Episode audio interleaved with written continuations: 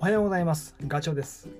このラジオはアラヒフランナーのランチューバーガチョウがランニング情報をお届けする番組です。走りながらや隙間時間にでも聞いていただき、走る気持ちがスイッチオンになれば嬉しいです。世の中、少し騒動が落ち着いてきた感じがしませんか？いやいや、このままなんかこうソフトランニングしてほしいなっていうふうに本当に乗りたいです。間違っても第6波とか、油断はできないけどね、ほんと来ないでほしいな。まあ、少しあの空気感が良くなってるから、ランニングの大会も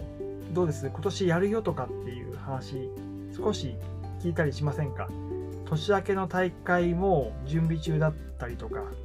まあ、の何万人規模のね大きい大会はなかなか、あの難しくてやっぱり来年にしますとかオンライン大会にしますっていうのは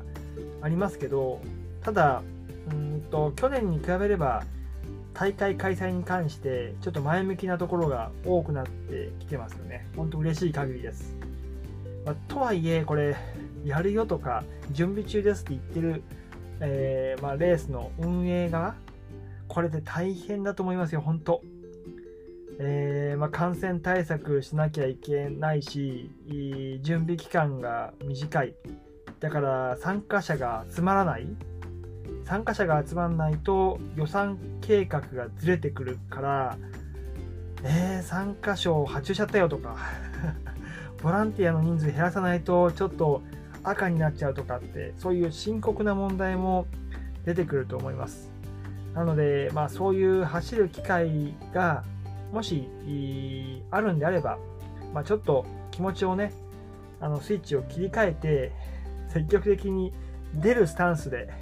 臨むべきかなっていうことはちょっとあの僕は思ってます。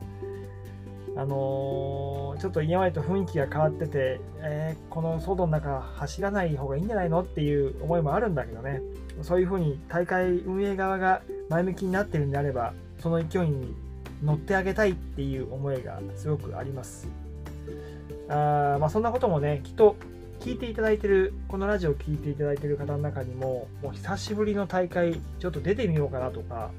ああとトレランの大会とか 挑戦してみようかなっていうふうに思われてる方も中にはいると思うんですよね。でちょっと今回のラジオではそのトレランの大会挑戦してみようかなって思ってる方に対してですね、まあ、ちょっと、あのこういうポイントで大会選べばいいよとか、あのそんな話ができたらなと思ってます。っていうのもね、これからトレランは本当にいいシーズンなんです。紅葉ですね、えー、緑色の葉っぱだったものが黄色に、そしてオレンジにこう変わっていく様。外から、山のね、あのー、外外観からああ紅葉始まってるなっていう見るのもいいんだけどその山の中を走りながらあすごい近くでねそういう木を森を見るとねまた感動がひとしおなんです。で落ち葉がその、えーと、山道に、えー、落ちてそこをこう走り抜けるといわゆるふかふかトレイルシャカシャカシャカシャカシャカっていう あの感覚はねすごいもうトレラン大好きになると思います。特に11月、12月、このシーズン、この時期はね、本当に、えー、大会があるんであれば、ぜひというふうにちょっとお勧めしたいですね。ということで、えー、何を話せばいいかと思って、トレーラーのレースってこんなだよっていう、まあ、特徴を今日は言いましょうか。そのためには、あロードレースとちょっと比較をすると分かりやすいかなというところで、ちょっと、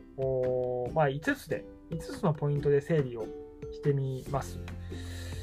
えっ、ー、と、一つはね、参加人数ですね。参加人数は、まあ、ロードだと、あのいわゆる全国規模の大会だと何万人規模で、えー、開催するじゃないですか。一斉スタートで。A グループから F グループまで。だけど、トレランの大会って、まあ、せいぜい500人から2000人ぐらいかな。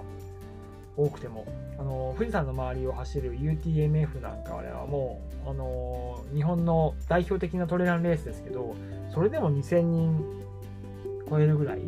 であと派切ね70キロの奥多摩でやるレースもそのぐらい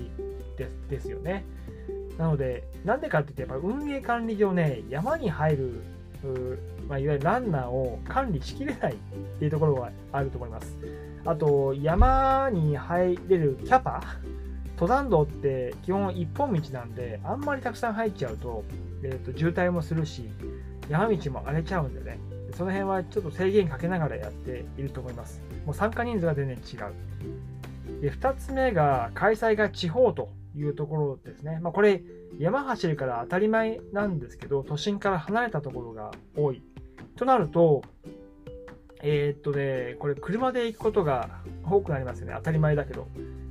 えー、そうすると、宿の問題とか駐車場の問題とか、その辺も絡んでくる。まあ、ロードレースだったら日帰りでね、行って パーッと行って、パーッと帰ってくるってことができるんだけど、トレランの場合は本当にね、えー、まあ、旅になることが多い。そこがちょっと違うかな。で、3つ目、えーと、途中で歩いてもいいよっていうことです。ロードの大会ってもうひたすらこう自分の狙っているタイムに向かって、え、記録を更新する。41キロフルマラソンなりハーフマラソンなりをね、えー、なんとかこう1分でも何秒でも 速く走ることが目的なんだけどトレランの大会って、え、そういう一面もあるけど、まあ、ままずコースの長さが 年によって変わります。うんあの台風が来て土砂崩れでこの道使えません。去年は使えたけどコース変更しますっていうのは多々あるし、えー、あとあのとにかくトレランドレースでゴールをすることが目的なんで、えー、ずっとこう同じペースで駆け抜けるっていうことは現実的ではなくて坂道があれば歩く、うん、でとにかく体力を温存してゴールにたどり着く。山を無事に降りるっていうことが、まあ、一つの、えー、と目的でもあるので、えー、自分のペースに合わせて、え進めばいいということでは気持ちは楽ですね。ロードに比べれば。それから4つ目が道迷いがあります。ロストってよく言うけど、一本道で走るロードと違って分岐はたくさんあるし、いきなりあの林道を走ってたら登山道に入れっていう指示があったり、その指示を見逃しちゃってまっすぐ行っちゃうと、もうどこ走ってるのかよくわかんないとか、でその何コースを表すのってあの木からぶら下がっているリボンだったりとかするんですよね。まああの看板だったりもするけどそれが結構ちっちゃかったりとかあの 雨が降ってたりとかするとちょっとリボンがこう木に、えー、絡まったりとかすると分かんないんだよね。えー、そういうロストって言われてるものが結構あり得ると。前の人がね、間違えちゃうと、後ろの人はもうそのまま その人についていっちゃうから、集団ロストするなんてことよくあります。僕も過去に何回かあったな 20分、30分行って、あの、あれ？ちょっと道が違うって、また帰ってくるっていう、そういうケースが多い。で、最後5つ目が自己責任。これあの、山に入るからね、やっぱり、えっ、ー、と、まあ、スタッフとか救護の人いるんだけど、あの行きにくいところもどんどん出てくるんですよ。そうすると、何かこう怪我をしたりとか、何か万が一あった時は、もう自分で対処するしかない。ゆえにあのザックの中にエマージェンシーキット、まあ、緊急用の、えーと、医療グッズを入れとくんだけど、まあ、そういう気持ちでいかないといかんですよといったところかな。あもう一回、えーとまあ、ロードレスとの違いというところの話をすると、5つ、1つは参加人数、2つ目が開催が地方だよと。